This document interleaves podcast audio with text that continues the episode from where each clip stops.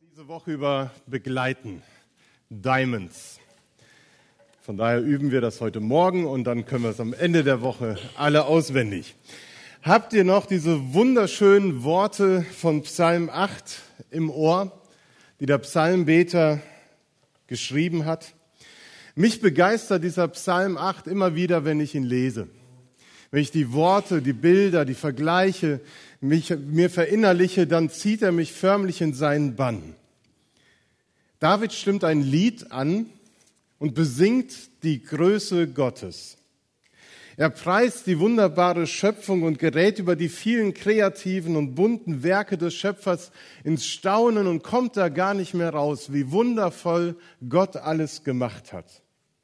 Herr unser Herrscher, groß ist dein Ruhm auf der ganzen Erde, deine Hoheit ist höher als der Himmel. Und wir werden gleich in diesen Lobpreis noch weiter mit einstimmen und gemeinsam Gott, den Schöpfer, die Ehre geben und ihn feiern für das, was er getan hat. Davids Lied lädt aber nicht nur dazu ein, mitzusingen und sich mit darüber zu freuen, wie groß und wunderbar Gott ist, sondern auch dazu einmal nachzudenken und innezuhalten. Angesichts der Größe und der Allmacht Gottes im Vergleich zu den schier unglaublichen Werken seiner Hände, im Vergleich zu dem Weltall, das so unglaublich groß ist. Was ist da der Mensch? Wie steht Gott, der alles geschaffen hat, der so groß ist, zu uns, seinen Geschöpfen? Wir wissen nicht genau, in welcher Situation David sich befand, als er diese Worte geschrieben hat. Wir können uns fragen, in welchen Umständen wir vielleicht auf solche Worte gekommen wären, wenn uns solche Gedanken durch den Kopf gehen. Bei mir ist es so, dass ich viel über Gott, den Schöpfer, nachdenke und ins Staunen gerate, wenn ich mit meinem Fahrrad in der Natur unterwegs bin. Oder wenn ich mit meinem Hund Paule durch den Schweichler Wald gehe und dann den weiten Blick über das ostwestfälische Land habe. Und dann denke ich, Herr, wie schön hast du das hier gemacht. Oder uns geht es wahrscheinlich allen so, wenn wir an wundervollen Urlaubsorten sind, wo wir zum ersten Mal hinfahren, wo eine beeindruckende Natur ist, dann geraten wir ins Staunen über Gott, den Schöpfer. Und dann hängen wir diesen Gedanken vielleicht intensiver nach, wie wundervoll diese Welt gemacht ist.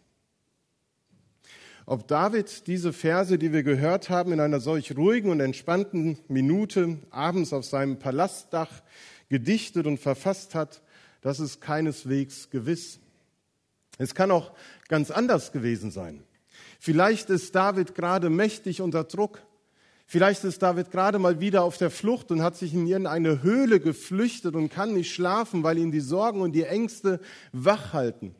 Und er geht raus aus dieser Höhle und lässt seinen Blick hoch zum Himmel, zu den Sternen schweifen und kommt darüber ins Staunen, wie wunderbar Gott diese Welt gemacht hat. Er fühlt sich allein, er fühlt sich überfordert angesichts der Feinde, die ihm nachstellen und ihm nach dem Leben trachten. Er steht mächtig unter Druck und er weiß vielleicht gar nicht, ob er dem standhalten kann und ob das irgendwann weniger wird. Doch seine Gedanken, die bleiben nicht nur bei dem, was ihn gerade belastet. Sie bleiben nicht nur bei seinen Feinden, sondern sie werden hingelenkt zu Gott, dem Schöpfer. Denn er sieht die Natur vor sich. An Gott wendet sich David und er bekräftigt seinen Glauben und sagt, ich glaube, dass Gott die Erde in seiner Hand hält, dass er sie nicht nur geschaffen hat, sondern dass er sie auch immer noch hält und dass er die Menschen beschützt, die darauf leben. Ich glaube daran, dass kein Unheil in dieser Welt geschieht, ohne dass Gott es sieht. Im Nachdenken über Gott, da gewinnt David Mut und Zuversicht. Er schöpft Kraft, weil er weiß, der Schöpfer ist an seiner Seite. Und David zählt auf, woran er die, Gottes, die Größe Gottes und seine Souveränität erkennen kann. Er fängt an mit den Schwachen und Hilflosen. Aus dem Lobpreis der Schwachen und Hilflosen baust du eine Mauer, an die deine Widersacher und Feinde zu Fall kommen. Wörtlich übersetzt heißt das eigentlich die Babys und Säuglinge. Und wer ein Baby in seinem Arm hält und es anschaut, das Wunder des neugeborenen Lebens, der hält, glaube ich, das beeindruckendste Zeugnis des Schöpfers in seinen Händen und sieht es an. Denn wer sonst außer Gott sollte uns das Leben schenken, das so wunderbar ist? Gleich nach den Kleinsten, den Säuglingen, da wechselt David die Perspektive und preist auf einmal die Größe des Weltalls, die unermesslich ist. Verglichen mit dieser unendlichen Weite, da stellt er fest, wie klein ist da der Mensch. Wie klein und unbedeutend ist da der Mensch. So gering. Und diese Verse, die sind so besonders in diesem Psalm. Da bestaunt einer die Natur und diese gewaltigen Wunder, die Gott der Herr gemacht hat und stellt im Vergleich fest, dass der Mensch gegenüber vor allen Dingen dem Weltall eigentlich so klein wie ein Staubkorn ist. Eigentlich keinen Wert haben kann, weil alles andere so viel größer und mächtiger und wunderbarer ist als der Mensch. Und wir wissen um Naturkatastrophen wie Erdbeben, Hurricanes, Lawinen oder Überflutungen, welche die Machtlosigkeit der Menschheit immer wieder auf brutale Art und Weise deutlich werden lassen dass wir trotz aller Vorwarnsysteme, technischen Schutzvorrichtungen einfach nichts dagegen machen können, gegen diese schier unglaubliche Gewalt der Natur. Und wie klein ich trotz meiner 1,90 Meter bin, das wurde mir im Norwegen-Urlaub bewusst, als wir auf dem Preikestolen waren und ich da an die Kante ge, ja, gerobbt bin und dann 600 Meter steil nach unten geguckt habe. 600 Meter einfach gerade nach unten. Und die Schiffe, die sonst so riesengroß sind, höher wie unser Haus hier, sind auf einmal so klein. Da staunt man, wie unglaublich die Natur ist und wie klein der Mensch. Wer den Menschen mit der Natur vergleicht, der wird unweigerlich zu dem Punkt kommen, dass er sagt, der Mensch ist im Vergleich dazu eigentlich gering. Und ich glaube, da kommen wir an einen ganz wichtigen Punkt in unserem Leben, in unserem Denken. Da kommen wir zu einem Problem, das für unser Selbstwertgefühl es ja so wichtig ist, dass wir uns vergleichen können. Wir Menschen neigen dazu, dass wir uns ständig vergleichen. Wir vergleichen unsere Figuren, wer ist schlanker, wer sieht besser aus. Wir vergleichen uns im Sport, wer kann mehr Leistung bringen, mehr Tore schießen. Wer hat das größte Auto? Wer hat mehr Zimmer in seinem Haus? Wer wohnt noch zur Miete? Im McKinney schaut man vielleicht neidisch auf die Nachbarn, die den größeren Pool oder den größeren Truck haben, mehr Schlangen getötet haben. In der Schule schaut man auf zu denen, denen es leicht fällt zu lernen und die immer die besten Noten einheimsen. Wir vergleichen uns immer und überall. In der Gemeinde ist das nicht anders. Da traut sich jemand, der wirklich gut Klavier spielen kann, nicht hier vorne zu spielen, weil andere anscheinend besser begabt sind. Wie schade, dass wir uns immer so vergleichen.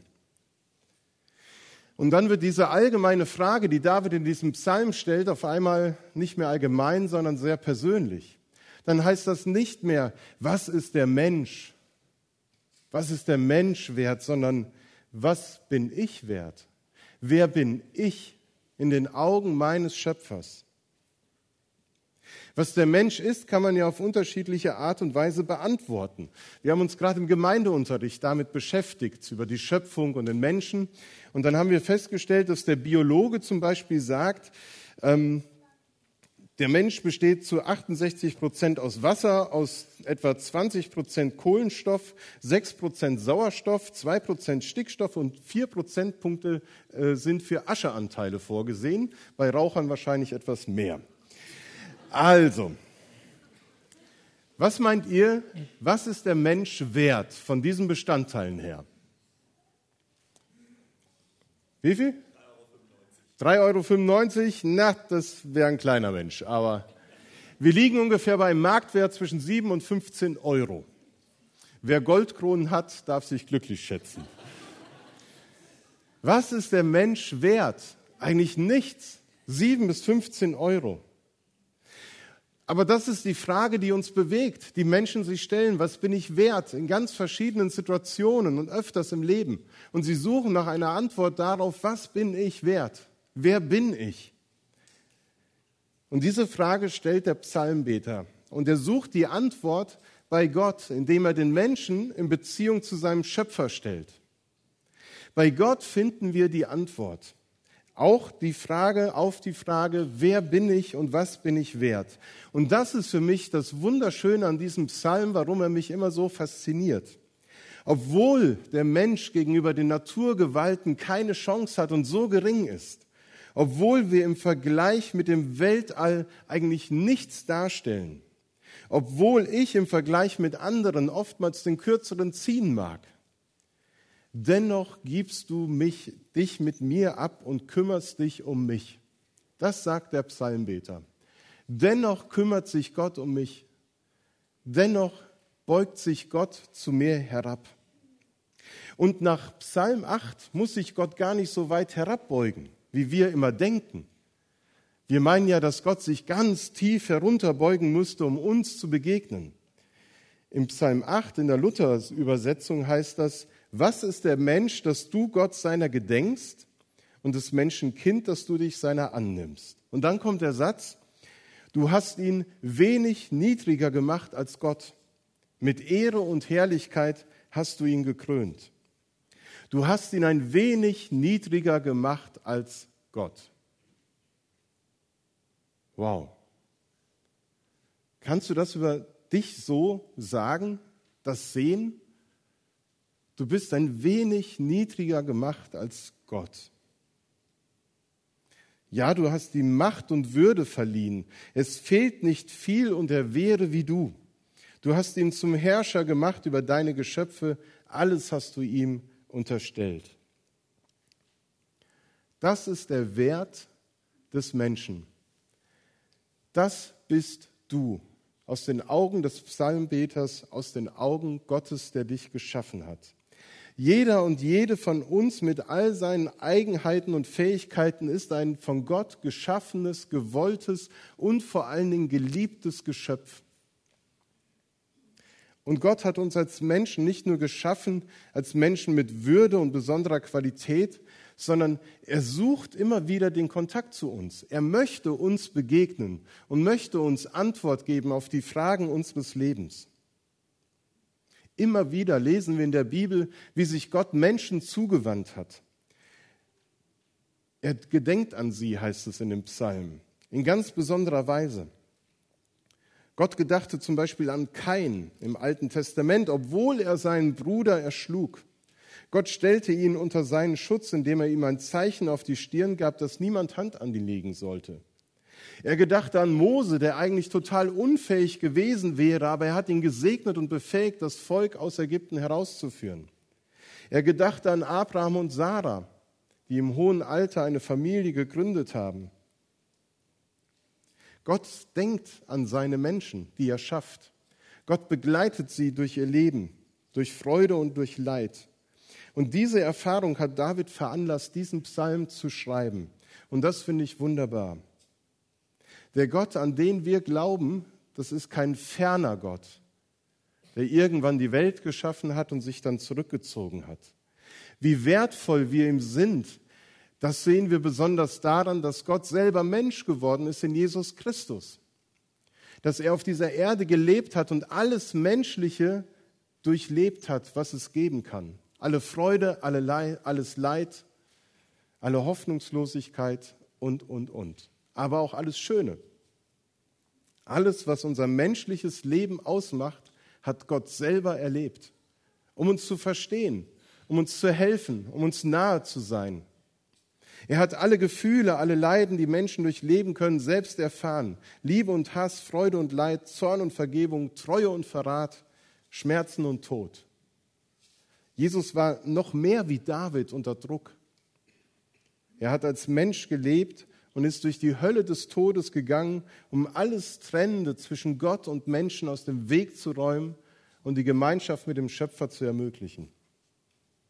Gott hat sich selbst in Jesus Christus ein menschliches Gesicht gegeben, in das wir hineinschauen können. Und Gott liebt seine Menschen so, wie sie sind. Mit all ihren Fehlern, mit ihren guten Seiten. Er liebt sie. Und genau das ist es, was wir in dieser Woche auf dem Baseballcamp weitergeben. Nicht nur, dass wir Sport machen, nicht nur, dass wir eine gute Zeit in den Teams haben und die Kinder und Jugendlichen entdecken, ich kann was, ich bin wert, ich kann etwas, sondern dass sie auch hören, dass es einen Schöpfer gibt, der ihnen das Leben gibt und sie liebt.